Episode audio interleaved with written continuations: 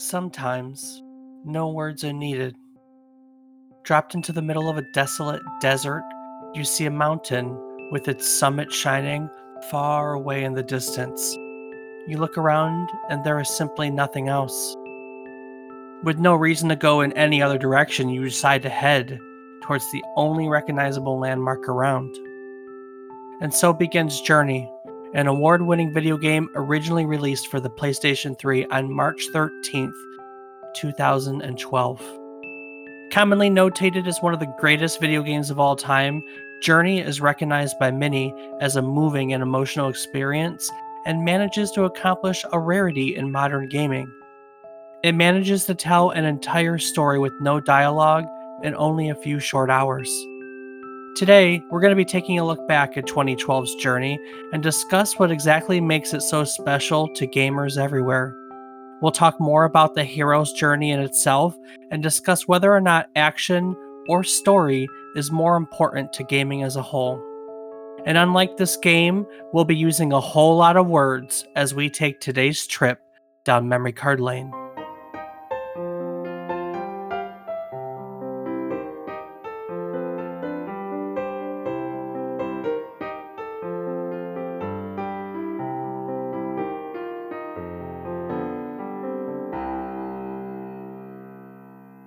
Good morning, good afternoon, and good evening. I hope these words find you well. Hello, and welcome to the 28th episode of our Video Game Nostalgia podcast, A Trip Down Memory Card Lane. Each week, we take a look back at one game during the current week in gaming history and we talk about it. While doing so, we try to teach you something new about the game and the world around it. So, yes, Maybe we are a bit of an educational podcast, but we like to disguise ourselves as a feel good nostalgia trip. As always, I'm joined by my co host, who I think is really good at saying a lot with a whole little. My brother. that was good. A little early. my brother and co host, Rob Casson. Rob, where have you journeyed today? Obviously, somewhere that has a, a, a beverage. Say the land of good eats and drinks. Oh my god. I'm leaving that in. That was good timing. Hell yeah, it was. You know, I normally edit your little belches out, but that one's staying in. Uh, that's there for posterity. That one was actually far from my mic too. Like I wasn't intending on that being picked up by the mic. I was like totally away from my mic when I did that. Oh my god. No wonder you didn't want to talk a moment ago. It was going to come out accidentally. Well, no, I was still in the middle of eating my hot dogs. Oh, that explains a thing or two. So that's the question. Where have you journeyed today? Uh, to work and back. Hey, that's okay. Same with me. I went to work and back too. so, man, we haven't really hung out lately. What you been up to? What you playing these days? Just a whole lot of Tarkov and uh, little bit of RuneScape mixed in here and there. Have they done anything new with Tarkov lately? I mean, there's always small patches and changing of like the economy and stuff, but like nothing game breakingly different that I'm aware of. I, I I don't read the patch notes as religiously as some do. Did you see that No Man's Sky has a companions update? I had not. You can tame animals now and keep them as companions. Hmm. So now you can have pets. I haven't had a chance to try it yet. It sounds pretty cool though. I finally got around to playing Raft. Yeah, what do you think? It has a really steep curve in the early game that I I'm not in love with, but it's starting to level out in the middle and I'm getting okay with it. It it I don't I don't know. I like it on one hand cuz it's survival and I don't like it because I feel like it's I feel like it's still unbalanced. Like I spend an inordinate amount of time balancing my hunger and thirst to actually enjoy myself. Does that does that make sense? Yeah, it does. I haven't gotten to the large islands yet. Have you played far enough in to get to the large islands, like the ones you have to, like, you know, use uh, antennas to find type deal? Uh, I think we found one, but I don't recall. Did you find a radio station by any chance? Yes. Okay, so that's the first thing. So yeah, you guys did the antenna and receiver part. I guess I don't That's the recall s- doing that. But That's the start of the start of the story is building an antenna and receivers, and you get you know your first thing is you get to a radio station. We're just starting that part. We're just now getting to all the advanced stuff on the raft. You know, like we built a stationary anchor and advanced, you know, advanced purifier and grill, which makes it easier to balance your foods. But it's just such a balancing act that the other people I'm playing with are not in love with because it just feels like it feels like we've we've put four hours into the game, getting to the point where we can survive. Now we're moving on to the story. You know what I mean? Oh, absolutely. Well, Dave, you know where you don't have to worry about that kind of grind. In the game we're talking about today, Right, you are. So why don't you tell the people about it? you can do that. So today we're going to look at Journey. Journey is an indie adventure game originally released for the PlayStation 3 on March 13th, 2012. So about 9 years ago. 3 years later in 2015 it was ported to the PS4 with some improved visuals and then it was brought to both Windows PCs and iOS in the summer of 2019 like so many other games we talk about though getting to this point was not smooth sailing journey was the last of a three game contract that the developer one word thatgamecompany had signed with sony computer entertainment their first two games being flow and flower before i move on have you had any experience with flow or flower rob I didn't. Uh, I've never even heard of them. Okay, gotcha. When I originally got this game, Journey, it, it was a collector's edition, and that collector's edition was it had all three titles in it. I wasn't sure how you had stumbled across it. Yeah, so it was the last of three games. The first was Flow, and the second was Flower, mm, which were moderately successful. So when development on Journey began, you know, the, the Sony had expected to take a year, and the development team kind of agreed to this timeline. However, they knew right from the get go that it was unrealistic and that they would need an extension. The producer of Journey, she's done GDC Game Development Conference talks, Robin Robin Hunicke, and she would later go on record as saying, you know, the the fact of the matter is that we signed an unrealistic schedule, believing in our hearts of hearts that it would probably be extended later, and we paid for that stress in the entire project you know, the stress kind of hung over them like a dark cloud and it added to other issues. You know, for one, during development, the team went from seven to 18 people, which isn't a huge jump, but when you're used to working with five to seven people, doubling the size of your team, you just you have to do things that you're not used to. You know, you, you have to communicate differently and you have to plan accordingly and, and just work with this stuff, you know? Right. and they weren't they they weren't used to doing this also as they brought in all these new people all these new people had all these new ideas that they brought to the team and they really didn't have anything in place to to to deal with this you know? Hunicke would later mention that you know we had eyes that were much bigger than our stomachs. While we were iterating or creating different versions as it's called. There were many ideas that we chucked. They just didn't seem right being attached to those features and ideas, but being unwilling to expand the team or process the ideas in ways that made them feas- feasible in a realistic period was very costly to them, you know, to us or them as a team. So basically, what was happening is these changes were happening, and the stress of not meeting expectations was hovering over them, which led everyone to feel like there was no time, no money to complete everything that the team wished for, which added to the stress and caused arguments about the design of the game. And so it's funny and ironic the theory of journey it's it's based and we're going to learn more about it it's based on a literary theory that's literally circular and the development team was stuck in their own you know vicious cycle the same concept just in the negative sense that they couldn't get around you know the hero's journey is based on adventure crisis and transformation. And literally that's what the development team went through too you know? Hey we get to build this great game. Oh no we can't build this great game. Oh we're well we're gonna have to change and find a way to build this great game. You get what i'm saying? Absolutely. yeah it's it's kind of cool the way it all shook out. And so they started with one year and then one year became two and then one more year than that really wasn't enough. And so it would take a little more than three years to get us to the award-winning game that we have before us today we we talk we talk about development a lot and it doesn't rob doesn't it feel like there's a lot of different Doesn't it feel like we frequently find ourselves in here like games just don't seem to be made smoothly? I mean, I I guess I wouldn't think that that's surprising, being that everything that should be simple never is. There's always some kind of hiccup, but you know, it does seem that some of the greatest game have faced some of the hardest troubles, and maybe that's what made it so great is because they overcame that adversity and you know created a, a product that they could be truly proud of. That's very true. Kid, like one thing I will give them credit for is they sure as heck made the game they wanted. Right? I mean, let's be honest. There are many other games. It's a it's a widespread problem that we have right now. There are many games that if Sony had said you get one year to do it, they would have put out an unfinished game in a year. Y- you know what I mean? Absolutely. The game it is today, which is, I mean, it's an awesome game. Let, let's talk. Uh, let's talk about Journey, shall we? That we shall. So Journey starts off.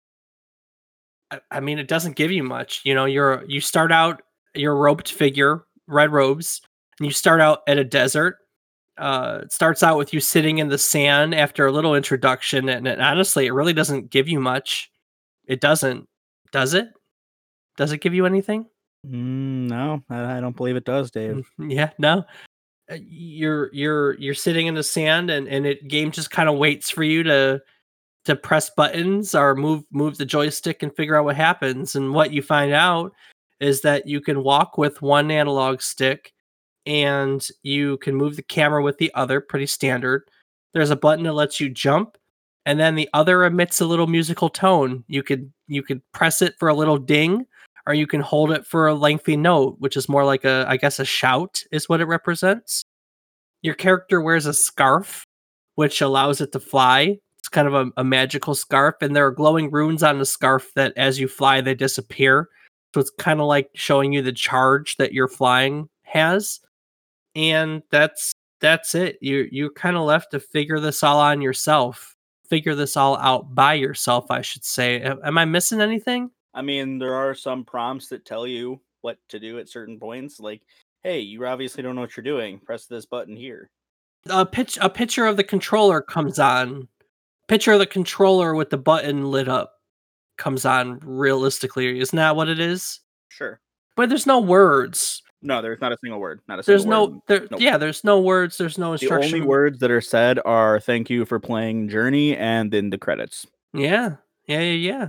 As you progress through the desert, you know, and and other areas later on, your scarf gets kind of recharged by being near matching what are which are basically matching pieces of red cloth more akin to what your scarf is.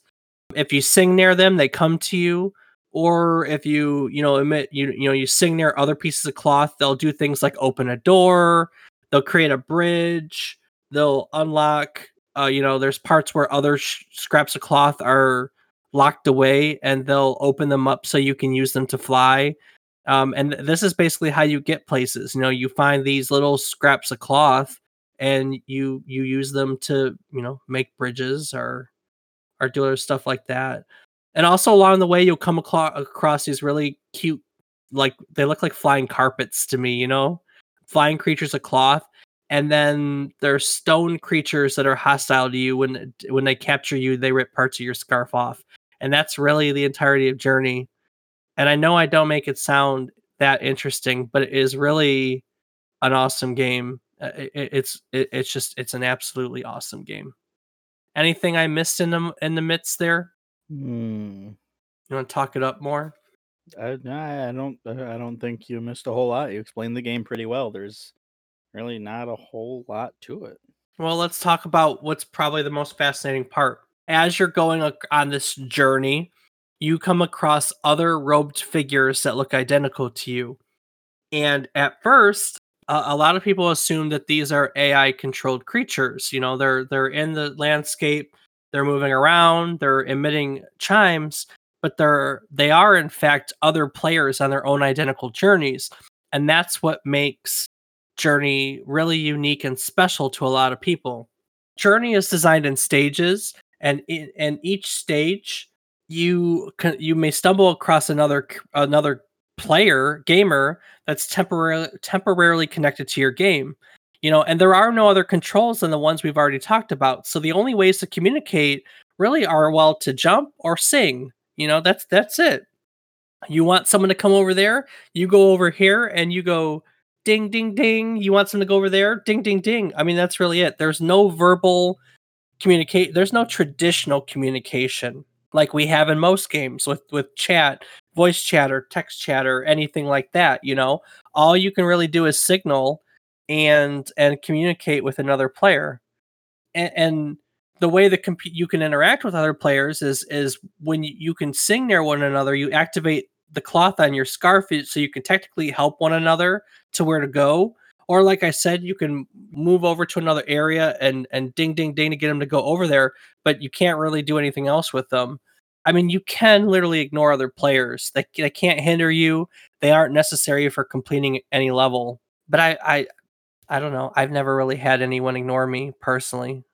It is possible. I've never gotten to experience this, but it is possible to have the same partner through almost the whole game. If two players finish the same section at the same time, they'll remain together into the next stage. Otherwise, if they don't finish at the same time, you're connected to a new player each time you move into a new stage. And as you move through, the way you identify as each player is the little musical it's like a symbol that they emit when they do their musical note and on their robes and every person in your game technically has its own unique symbol but uh yeah that'll i think that's about everything isn't it Yeah, that it is. did you have a chance to play journey rob That I did, Dave. I got a chance to play it uh, first time ever experiencing it. I did play it on computer, so the controls are a little different, but the premise is exactly the same.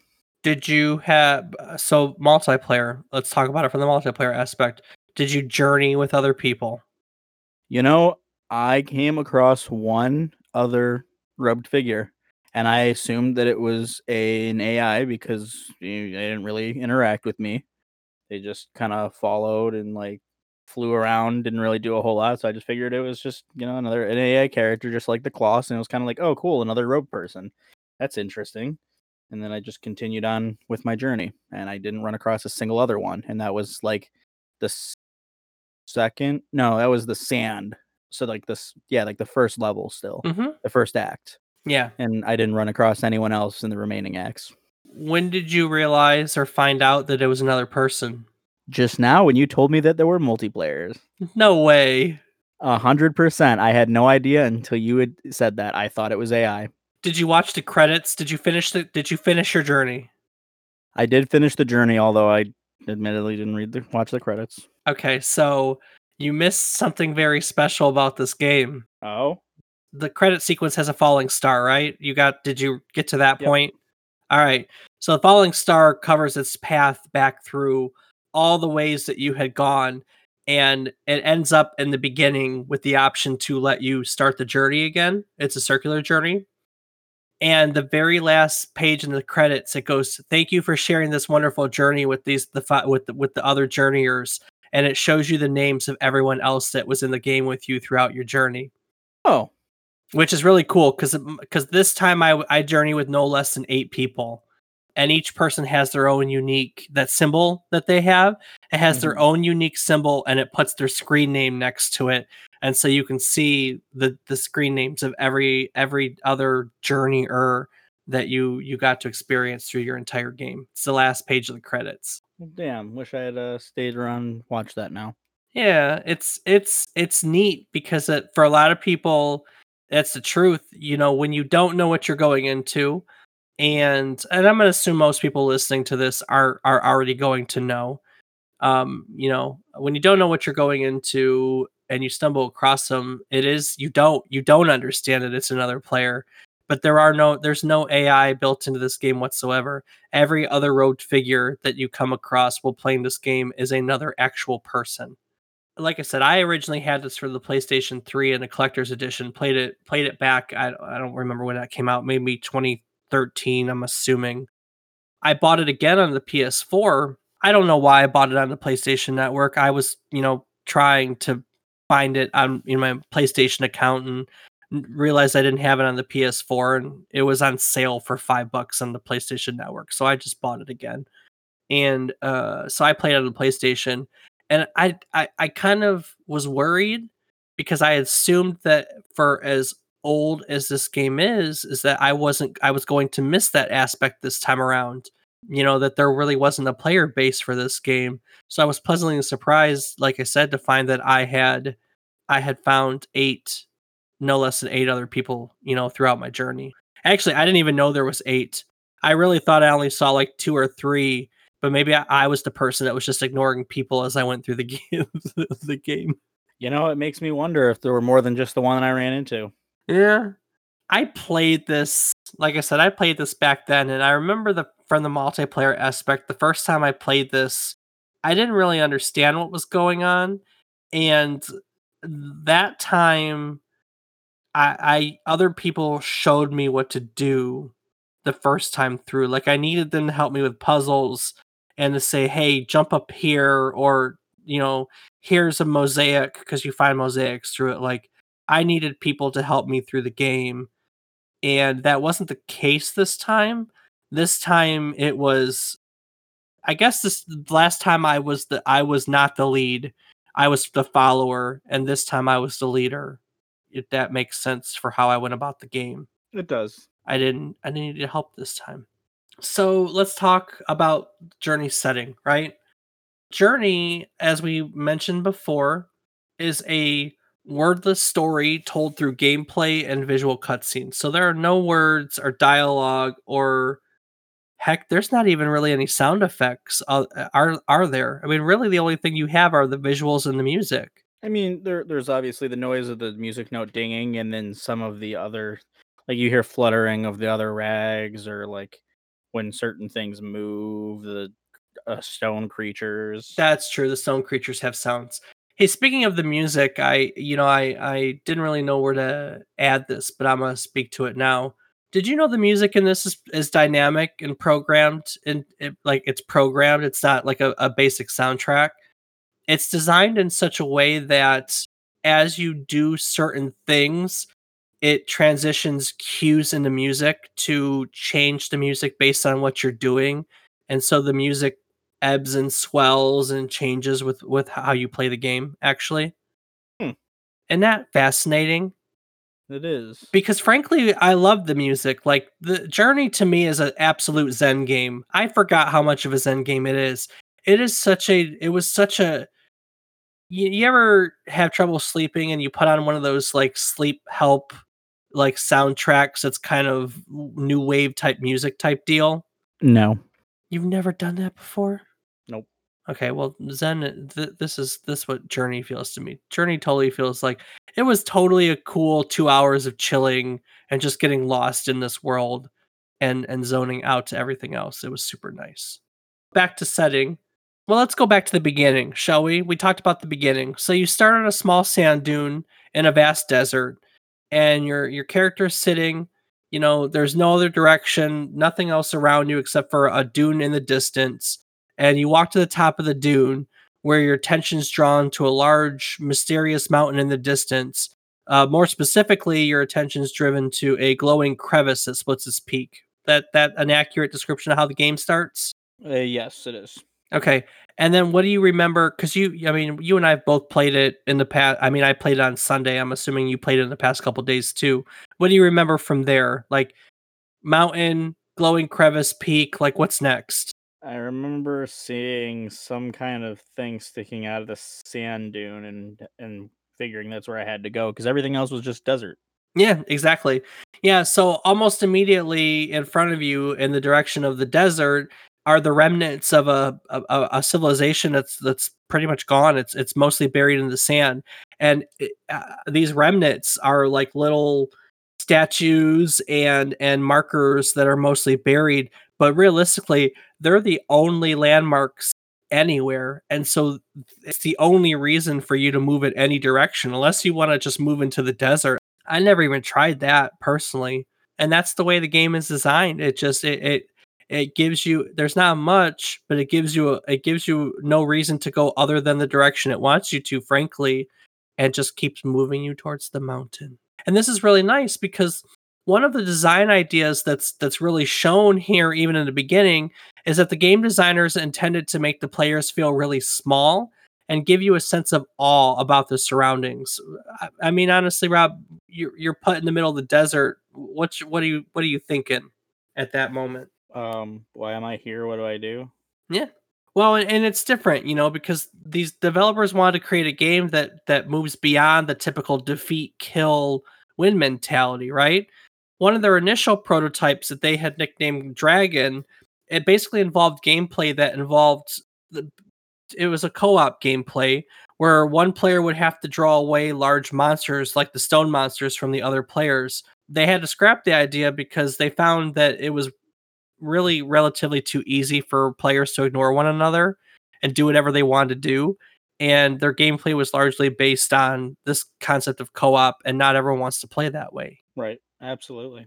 The desert setting, why we start in the desert. So, the desert setting is largely based on the Middle East. You know, it takes influence from Arabic culture, art, and architecture. And what had happened, what had happened was, I love when, whenever, when I was in management and an employee used to start a story with what had happened was those are on the top of my list of stories. I love what had happened was stories, just to be clear. What had happened was when designing this game, director Matt Chen and art director Matt Nava, they didn't want the game setting to be too eastern or too western. And so they felt that an appropriate middle ground was, well, what else but the, the Middle East? It's kind of cliche, isn't it? What's not east? What's not west? The middle. My God. Okay. I mean, come on, man. It, it's I don't know. And then the game director Matt Chen grew up in China, so in these areas, and I think more so later on, you see a lot of other culture influences such as Chi- Chinese and Tibetan origins. Like the, the latter part of the game, you're in snow, you know, and a lot of uh, you know that's the mountains of Tibet type deal. And then we already talked about the fact that the game doesn't give you anything. You know, they, they wanted to develop a game that used minimalism to make the game feel more intuitive to the player so they could explore and feel a sense of wonder without direct instructions. And so, all of these aside, in order to design a story, they wanted to design a story that represented the stages of life. And they also took influence from Joseph Campbell's monomyth theory of narrative. Now, you might be asking yourself right now, Dave, what the hell is Joseph Campbell's monomyth theory of narrative? Repeat that after me, Rob. What the hell is Joseph Campbell's monomyth theory of narrative? That's a good question, Rob, which is going to bring us to today's lesson. Aren't you excited? To learn about what's colloquially known as the hero's journey? I sure am. Man, I don't get to geek out very much. I mean, I guess I geek out all the time. But for those of you that don't know, I have both a history degree and a lit degree. And while I get to talk about history all the time, I don't get to delve into the literature side of my academic career very often.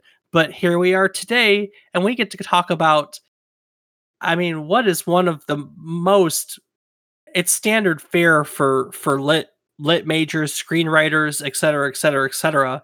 I mean, jo- the hero's journey is like the quintessential narrative theory for much of writing, and and you'll see it in a lot. And so, what the the can, Rob, before I even go to, into this, can you ever remember having to learn about the hero's journey? Um, you know, I I've definitely learned something similar. Well, no, I've, I've I mean, I, I have to know what the hero's journey is. Yes, I've I know what the hero's journey is. I've learned about the hero's journey. Well, there's modernized versions of it. I think uh, Vogler made the most modern one, but the the you know OG of the hero's journey is Joseph Campbell, and that's what we're going to talk about today. So, the hero's journey is a very common template for story writing that involves a hero who goes on an adventure, is victor- victorious in a decisive crisis, and then comes home changed or transformed. That's that's the core of the hero's journey. It was popularized by Joseph Campbell, who was an American lit professor that worked in comparative mythology and comparative religion. And in 1949, he wrote a book called The Hero with a Thousand Faces which like i said is pretty much standard reading for anyone studying lit or writing it, it's it's all up there in the hero's journey there are 17 stages to it divided up between what are essentially three acts and you can you can Google the hero's journey. I'll put a, a link up on our website, and you come up with a million images that basically show what the hero's journey is. The monomyth is basically a, a circular, uh, you know, a circular journey. The one thing to know as we go through this is you'll hear bits and pieces from a lot, but not every narrative has to go through all 17 stages. But in some way, shape, or form, most narrative journeys will go through. I mean, this is just you'll you'll hear it. This is very common. So the first act to the hero's journey is called departure. And within the first act, the very first stage to it is called the call to adventure. In the call to adventure, the hero begins in a situation of normality from which some information is, re- is received that acts as a call to head off into the unknown. Can we think of Star Wars? Star Wars Luke Skywalker starts off as a moisture farmer and he comes across R2D2 with the message, right? And he goes off, that's your call. Uh, that's your information, and he heads off into the unknown to find out who Obi Wan Kenobi is. Because in in the Star Wars message, it's "Help me, Obi Wan Kenobi. You're my only hope." Right? Did I get that right? I got that right. Am I am I talking Greek to you, Rob? You're talking Star Wars, Dave. You know that's not Greek to me. Okay, well, but you're on we're on the same page. That's the call to adventure. I can go more modern. Harry Potter. Harry Potter is living under the stairs at uh, what is it, Four Privet Drive or whatever it is, and an owl delivers a letter that says you've been accepted to Hogwarts. The call to adventure. How about that one? Yeah, yeah, I get that one too. How about a video game one? Uh, I keep thinking about Zelda. You know, it's so Zelda is kind of tough though because he gets thrown in like Breath of the Wild. You get thrown right into into the mess. I just got done playing The Last of Us. You know, you're The Last of Us is you you get stumbled across a smuggling job. That's your call to adventure in the beginning of The Last of Us. It, like I said, the, the, this the narrative journey is everywhere, and it's fun kind of picking picking out where it is. The second stage is the refusal of the call. So once the call to adventure is given, your future hero first refuses to heed it. You know, this may be from a sense of duty or obligation, fear, insecurity, inadequacy. There could be any range of reasons that would hold the person in his current circumstances. Star Wars, he doesn't want to leave his aunt and uncle, right? That's that's originally why he refuses refuses. Uh the Harry Potter, what does he refuse it in Harry Potter? I can't remember off the top of my head. Does he refuse what? The call in Harry Potter. What do you think? I I do not think he ever refuses the Yeah, call. I don't think he does either. he always stands in the face of adversity, or the faceless. That's just noseless. He knew where to stick his nose in because someone else couldn't. Ha ha ha. That's pretty good actually. Oh, you know, he he doesn't believe that he can be a real wizard. That's the that's the refusal of the call for Harry Potter, which makes sense, huh? I suppose so. Next stage is called supernatural aid. So once the hero is committed to his quest, his guided magical helper appears or becomes known. And then more often than not, this supernatural mentor will pres- present the hero with one or more talismans or artifacts that will aid him later in his quest. So in the case, if we're going to stick with the Harry Potter mentality, because that's familiar to a lot of people, that's when Hagrid is taking him, you know, down Diagon Alley to to get his stuff, right? Right. Right. Your next stage is called the crossing of the first threshold. So this is the point where the hero actually crosses into the field of adventure, where he leaves the safety of his known world and he ventures into an unknown world where the rules and limits are unknown. So sticking with Harry Potter, when he crosses into the first, threshold is when he learns about the death of his parents. That's that's when he has to come face to face with the realization that he's not in Privet Drive anymore. He's in a whole new world where he has no idea what's going on whatsoever. After that, the next stage is called the Belly of the Whale. So the Belly of the Whale represents the final separation between the the s- safe known world of the hero and himself. When they get to the belly of the whale, they show a willingness to undergo metamorphosis Sometimes in this stage, the hero encounters a major danger or setback. Sticking with Harry Potter, this is really simple. This is when he starts to settle into Hogwarts and he he starts to understand that he can be a wizard and he's just kind of learning the ropes and all that. Right. That is your arrival, which takes us to Act 2, initiation. The first part of initiation is called the Road of Trials. And the Road of Trials, that's a series of tests that the hero must undergo to begin the transformation. Often in this, the hero will fail one of these tests or more of these tests, but eventually he'll have to overcome these trials and move on to the next step. So if we're going to talk about trials, let's stick with Harry, the Harry Potter, uh, which McCall it. Where do we see the trials? Can you think of a part in that that, that the Road of Trials? Um, in which one? Like the In- original? Yeah, yeah, we'll go with the original. So in the original, that would be the actual facing the trials to get to the resurrection stone. Yeah, exactly.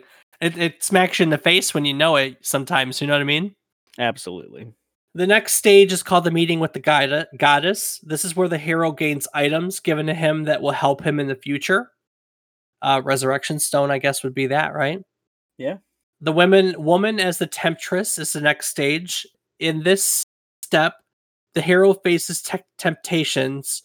Um, they can be physical, spiritual, pleasurable, whatever that may lead him to abandon or stray from his quest we it said the woman is a temptress, but the but the these temptations don't necessarily have to be represented by a woman. The woman's the metaphor. The woman is a metaphor for either the physical or material temptations of life that the the hero is going to be in this case. If I'm not mistaken, the isn't the resurrection stone isn't that the one with the mirror where he can see his parents? Is that is that still the first one? Uh, that is the mirror of Erised. Yes. so that's your that's that's your that's your temptation right he can see what it's going to be like that that may lead him to stray from the quest because he can see what can be if he i guess what is it if he settles into that notion instead of continuing on to fight voldemort am i do i kind of have that right it's been a while for me the next stage is called the atonement with the father of the abyss so in this step the hero has to confront and and and kind of be initiated by whatever holds the ultimate power in his life. And so many myths and stories this is either the father or a father figure who has life and death power. This this this is the central part of the journey. Everything that's been moving into place and everything that follows after it all comes from this particular moment. And although we say atonement with the father abyss because of the time and look this step is really it's frequently symbolized by an encounter with a male entity. It doesn't have to be a male. It just needs to be someone or something with incredible power. So at this point that would be voldemort you know and, and, as a as a witch Macaulay. after the father comes the apotheosis and this is the point of realization in which a greater understanding is achieved you have new knowledge, new perception. Now you're resolved. You're ready for the more difficult part of the adventure, which brings us to the ultimate boon. The ultimate boon is the achievement of the goal of the quest. It's what the hero went on the journey to get. Everything, you know, everything else is is is served to prepare, purify the hero for this step. Eh, This is the type in which like the the hero finds the elixir of life or the hero finds the fountain of youth or the hero finds the holy grail. Like this is i've gone on my journey i've defeated the enemy i finally get the thing that i have been seeking for the entire time you know? Right. i'm trying to think about harry potter Uh, uh, the love of his parents. So he doesn't actually see his parents in the mirror, and well, he, so he he sees them the first time he sees the mirror, prior to entering into the chamber where it's kept. When he's down there, what he sees is the stone being pulled out of his pocket Oh, because yeah. Dumbledore had put a hex on the mirror, or not a hex. He put a spell on the mirror that the stone would be given to only someone who wanted to- to find the stone without wanting to use it. So because. Harry wanted to find the stone to not allow it to fall into the hands of this evil person, he was the pure heartedness is what allowed the stone to magically appear into his pocket. So the the uh, apotheosis in this case is that he found he was now the keeper of the stone and he could protect it and not allow it to fall into Professor Quirrell's hands because at this point he doesn't know anything more than Professor Quirrell. Well, I mean, actually, he does, but I don't think he truly understands Voldemort at this point. True. Well, and then we're at the ultimate boon, which is what the hero gets. And the stone, on one hand's the boon, but I also think that, like, in terms of like, rather than literal, like the elixir of life or plant or whatever, I think that part of it is. So Harry finds out that what made him safe, what protects him more than anything, is the love of his parents. That's the one thing he never had before because the Dursleys never gave it to him. You know, um, and so I think personally, I think I would put the ultimate boon in as as not just the resurrection stone, but also finding out that he has parents who love him, and now you know that's that's his. I think that's his moment of enlightenment more so than finding the stone. That's that's my take on it at least. So No, I, I think that you, you're onto it. You know, it's the uh, the whole thing about it is the defeat of Voldemort and the protection of the Sorcerer's Stone. Also, the House Cup victory because you know Vol- Gryffindor for sheer dumb luck and bravery gets uh, their uh, their extra points that they always get every year. I always wanted to have these conversations about video games. Like this is I think it'd be so cool to analyze video games using using these literature, you know, lit, lit, but they're all basically lit, lit criticism theories. So that brings mm-hmm. us so we're at the ultimate boon and that brings us to the third act which is called the return act, right? The first stage of the return act is called refusal of the return. And refusal of the return after having found bliss of enlightenment in the other world the hero finds that he may not want to return to the ordinary world to bestow the boon upon his mellow man, his mellow man, his fellow man. The next stage is called the magic flight, and so sometimes the hero must escape with the boon if it's something that that the gods have been guarding, or, or a dangerous creature, right? So they they found their enlightenment, they found their boon, they they they they find that they need to come back, but the path the path back isn't isn't safe, it's dangerous, right? Right. After that, you have what's called the rescue from without. Just as they needed guards, guides, mentors, assistants to set out on the quest, sometimes they also need to have guides and rescuers bring them back to everyday life, especially if the person's been wounded or weakened by the experience. And Harry Potter, he gets injured in the battle with Quirrell, doesn't he? And doesn't he wake up in the hospital afterwards? Yes. And so that's your rescue from when out. He needed someone else to rescue him from there and bring him back to the infirmary. I believe it's the firm infirmary, you know, um, because he was wounded by the experience. The next stage is called the crossing of the return threshold. In order to complete the adventure, the hero kind of has to survive the impact of the of the world. He has to return with all the wisdom gained on the quest. He has to learn how to bring that wisdom into his everyday human life and then he also really has to figure out how to share that wisdom with the rest of the world, which brings us to the next step, which is called the master of the two worlds. And this is that balance between integrating wisdom into life and sharing the wisdom with life. You know, for a human hero that has to deal with spiritual things, or let's go Harry Potter, he has to learn how to balance being a muggle and being a wizard because he still lives in both worlds, right?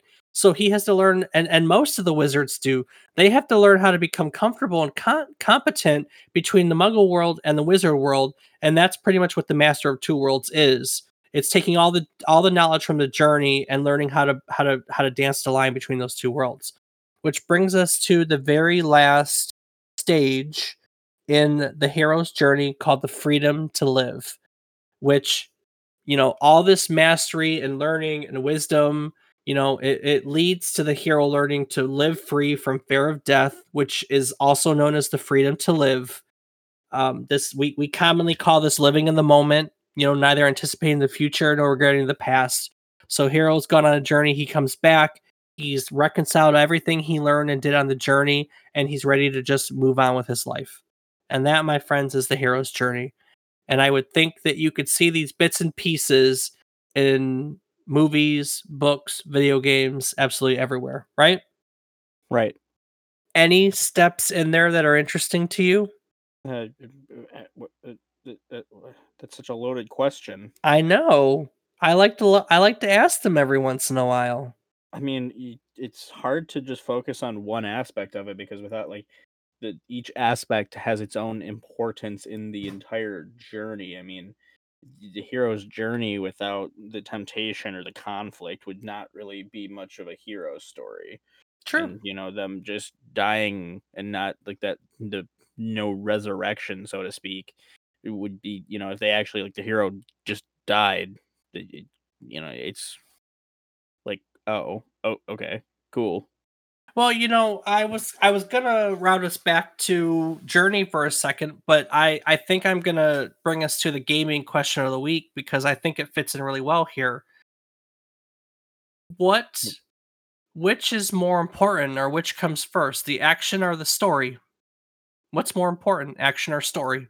I think that really is dependent upon the person playing and what they're hoping to achieve within the game. Because you have to take into consideration, you have a lot of games that are multiplayer where the entire game is about action. There's no story, you just go, you kill people.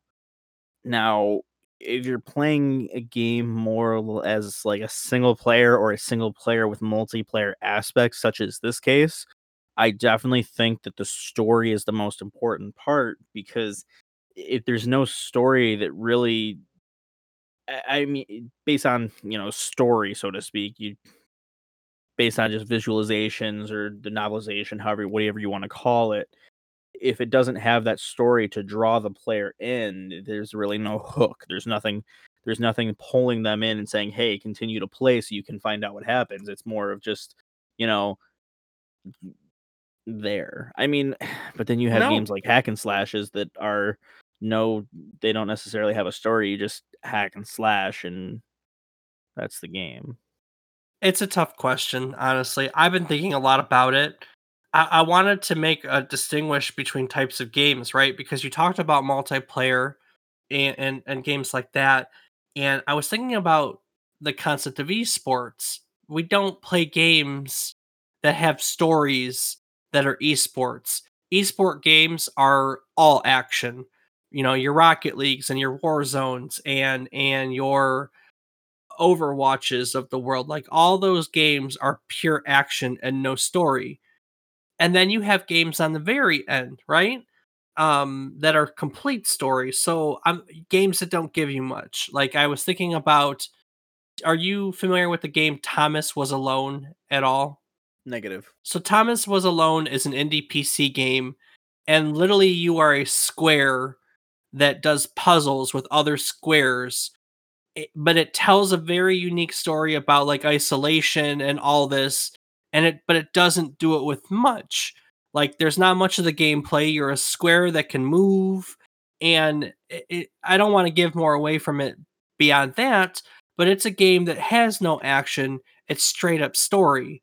And so realistically I think both kind of fit fit it. I I don't know if I would put one over the other because there are times in which I don't want story. I don't want to have to invest in anything, and that's when I sit down and I play Rocket League because I can I can just pick it up, have fun with it for you know a five minute match, and put it down and go back on my way. And there are other times in which I want to sit down and invest in something. And a game like Journey that we're talking here is perfect for it. You know, I got to sit down for two hours, get lost in a really beautiful game with you know beautiful visuals, beautiful music, and and be done with it. You know, this was not an action game in any way, shape, or form. It doesn't have a lot to that. It is it is mostly a story. And I just think that it's going to depend on what you're in the mood for to answer the question. You know, Absolutely. that's that's it. And uh, do you have a preference though? Do you think you prefer one style over the other? I mean, again, it all it all comes down to the mood. Um, I mean, eh, I often play multiplayer games, but I'll tell you that there's often times where I don't feel like playing with anyone, and those are the times when those single player games are the best. I mean, point in case, trying to get through, uh, or not trying to get through, but uh, playing through the Star Wars Fallen or Fallen Jedi, Fallen Mhm. Order, Yep. Whatever that whatever it's Jedi, called. Je- Jedi Fallen Order. yeah, playing through the Star Wars Jedi Fallen Order, that's one that it draws me in and wants I want to continue playing. And that's you know it's only a single player game. There's no multiplayer aspect to it, and because the story is the way that it is, it, it draws me in and wants me to continue playing it. Hey, uh, you know what game I picked up while it was on sale over the weekend with some birthday money? What's that? Valhalla. I get to play the new Assassin's Creed. Have you played it yet? Oh, that yeah. Uh, no, I haven't. I I have not played any Assassin's Creed since uh, Black Flag. Have I'm them. I just haven't gotten to play them. I'm sorry. So you've never played Origins or Odyssey? Correct. Holy hell. Seriously? Seriously. Look, you and I used to buy that for each other. That and Battlefield. We did that for a few years where we just went back and forth on those games. Or maybe I bought you the Assassin's Creed. Was that what it was? Yeah, you bought me Assassin's Creed. And you really like those, don't you? Oh, I love the games. I just Oh. ha- hadn't gotten around. I I'd never felt compelled to spend full price and never caught them on a good sale. I do believe that I have Odyssey now. Um, I think I have more than just that. Honestly, I'd have to go back and look at what I have, but it's just that I haven't wanted to play console as much, and I don't currently have them on PC. But I do intend on getting back to console because that's where I've been playing Star Wars. You are missing out. I love both those Assassin's Creeds. You are seriously missing out. They are so they're so good. I loved oh man. My god, I can't. Well, okay. All right. I'm gonna stop. I'm gonna stop. Yep. I'm gonna- I'm Back gonna to this game. Back I to promise. I'm gonna stop. Journey. Back to Journey. I don't want. I want to talk about Assassin's Creed. Too bad. Journey time. Oh man, yeah, yeah, yeah, yeah. Okay, so let's go back to a journey, right? March of 2012, it was released, and and what's, I mean, what what what else can we say about how it was received? I mean, it got a nine out of ten or a ten out of ten from every publication. Every version of it on Metacritic is 92 out of 100 for its ratings, and uh, you know, I normally we pull our reviews and we pull critic reviews and we pull gamer reviews but in all honesty it's like the same thing over and over and over and so what i decided to do this week uh and and look we're already probably running longer anyways because i've been ranting about things that i love all day is i found a small sampling of some of the gamer reviews on the steam version that you picked up and i thought that we could cover them because pretty much every review you're going to find everywhere is going to resemble these, right? So this first one from Enkin G on Steam, Rob, why don't you take this first one and and and share with our listeners how people feel about Journey? Sure thing, Dave. So MKG on Steam writes, It is one of the most memorable gaming experiences I have ever had. The unspoken bond you create with your companion is really unique, especially when you're communicating with nothing more than chirps. I have never felt so deeply attached with another player as I did in this game. Definitely worth the price. I agree. Definitely worth the price.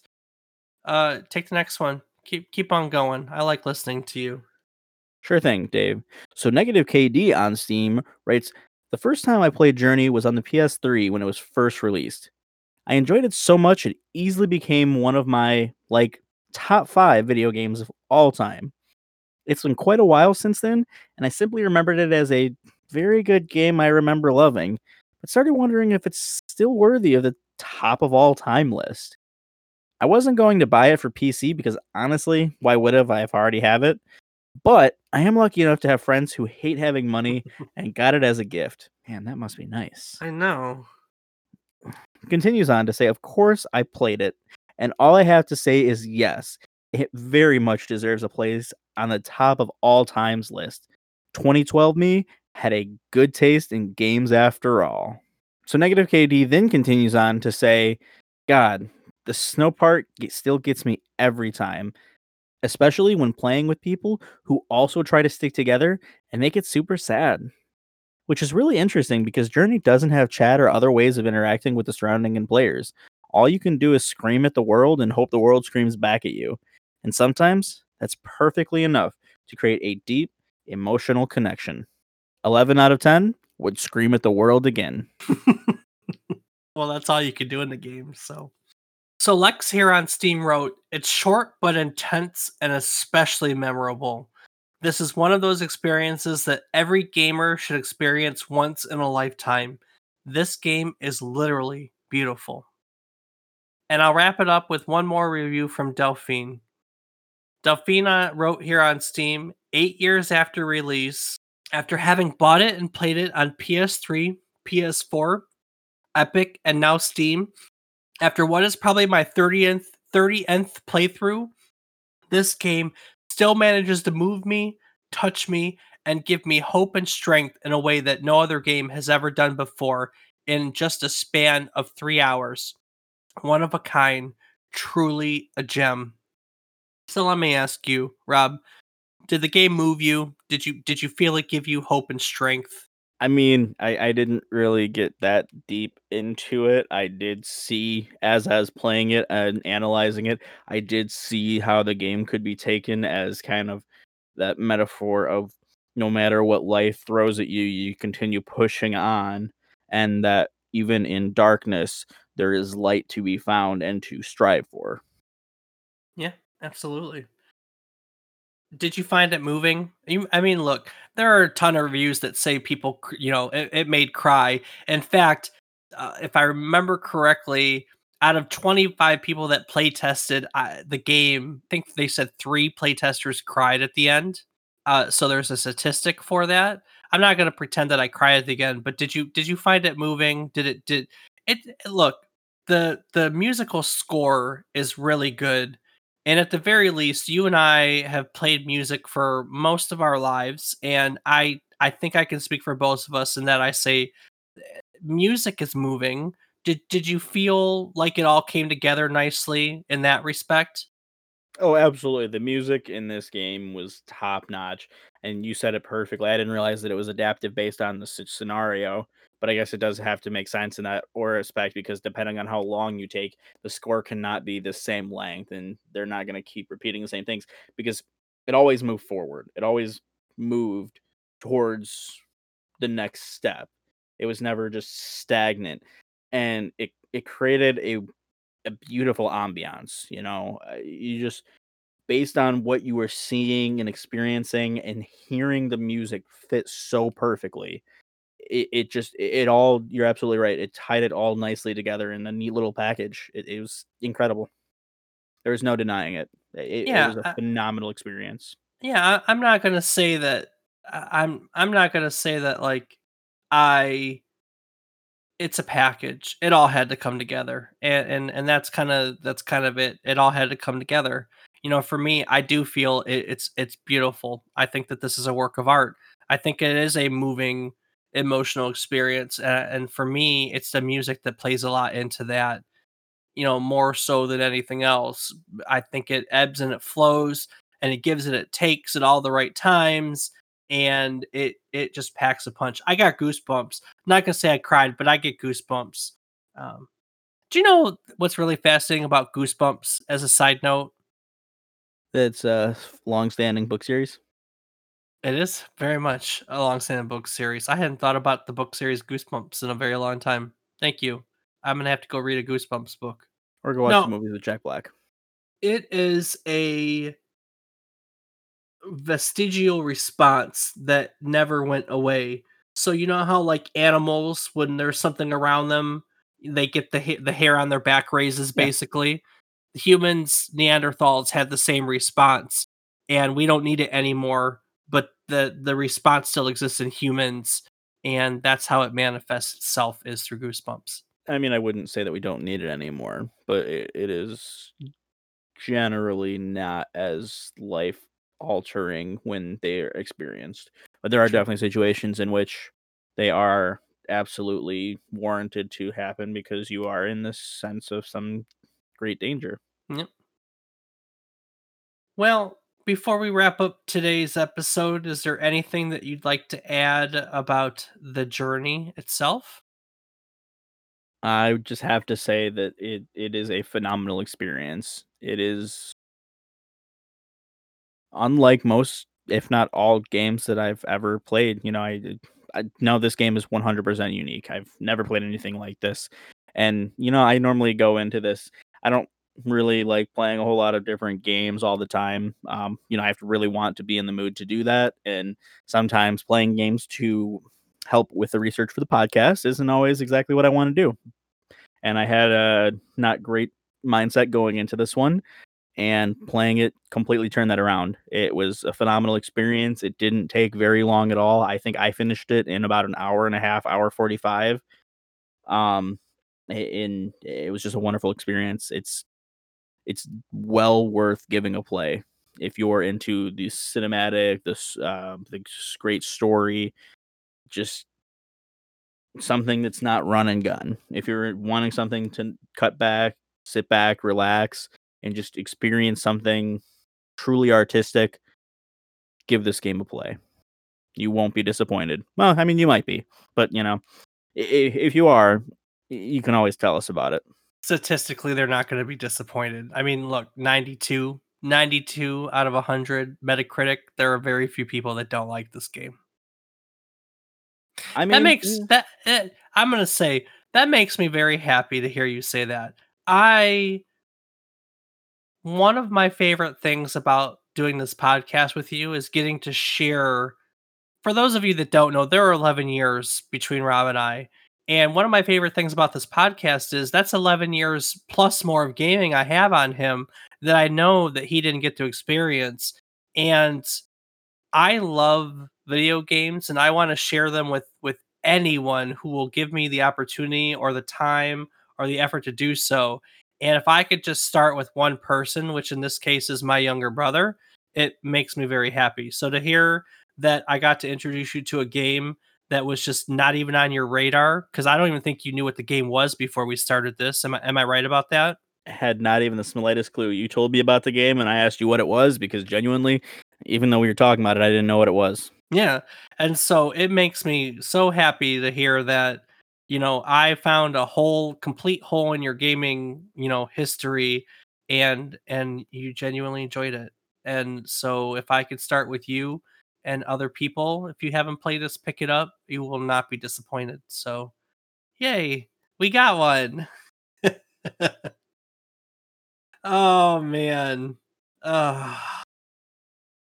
Well, guys, I don't really have anything else for the game. I said earlier that I would put the uh, hero's journey up on the website for those of you that would like to know, that website is www.memorycardlane.com.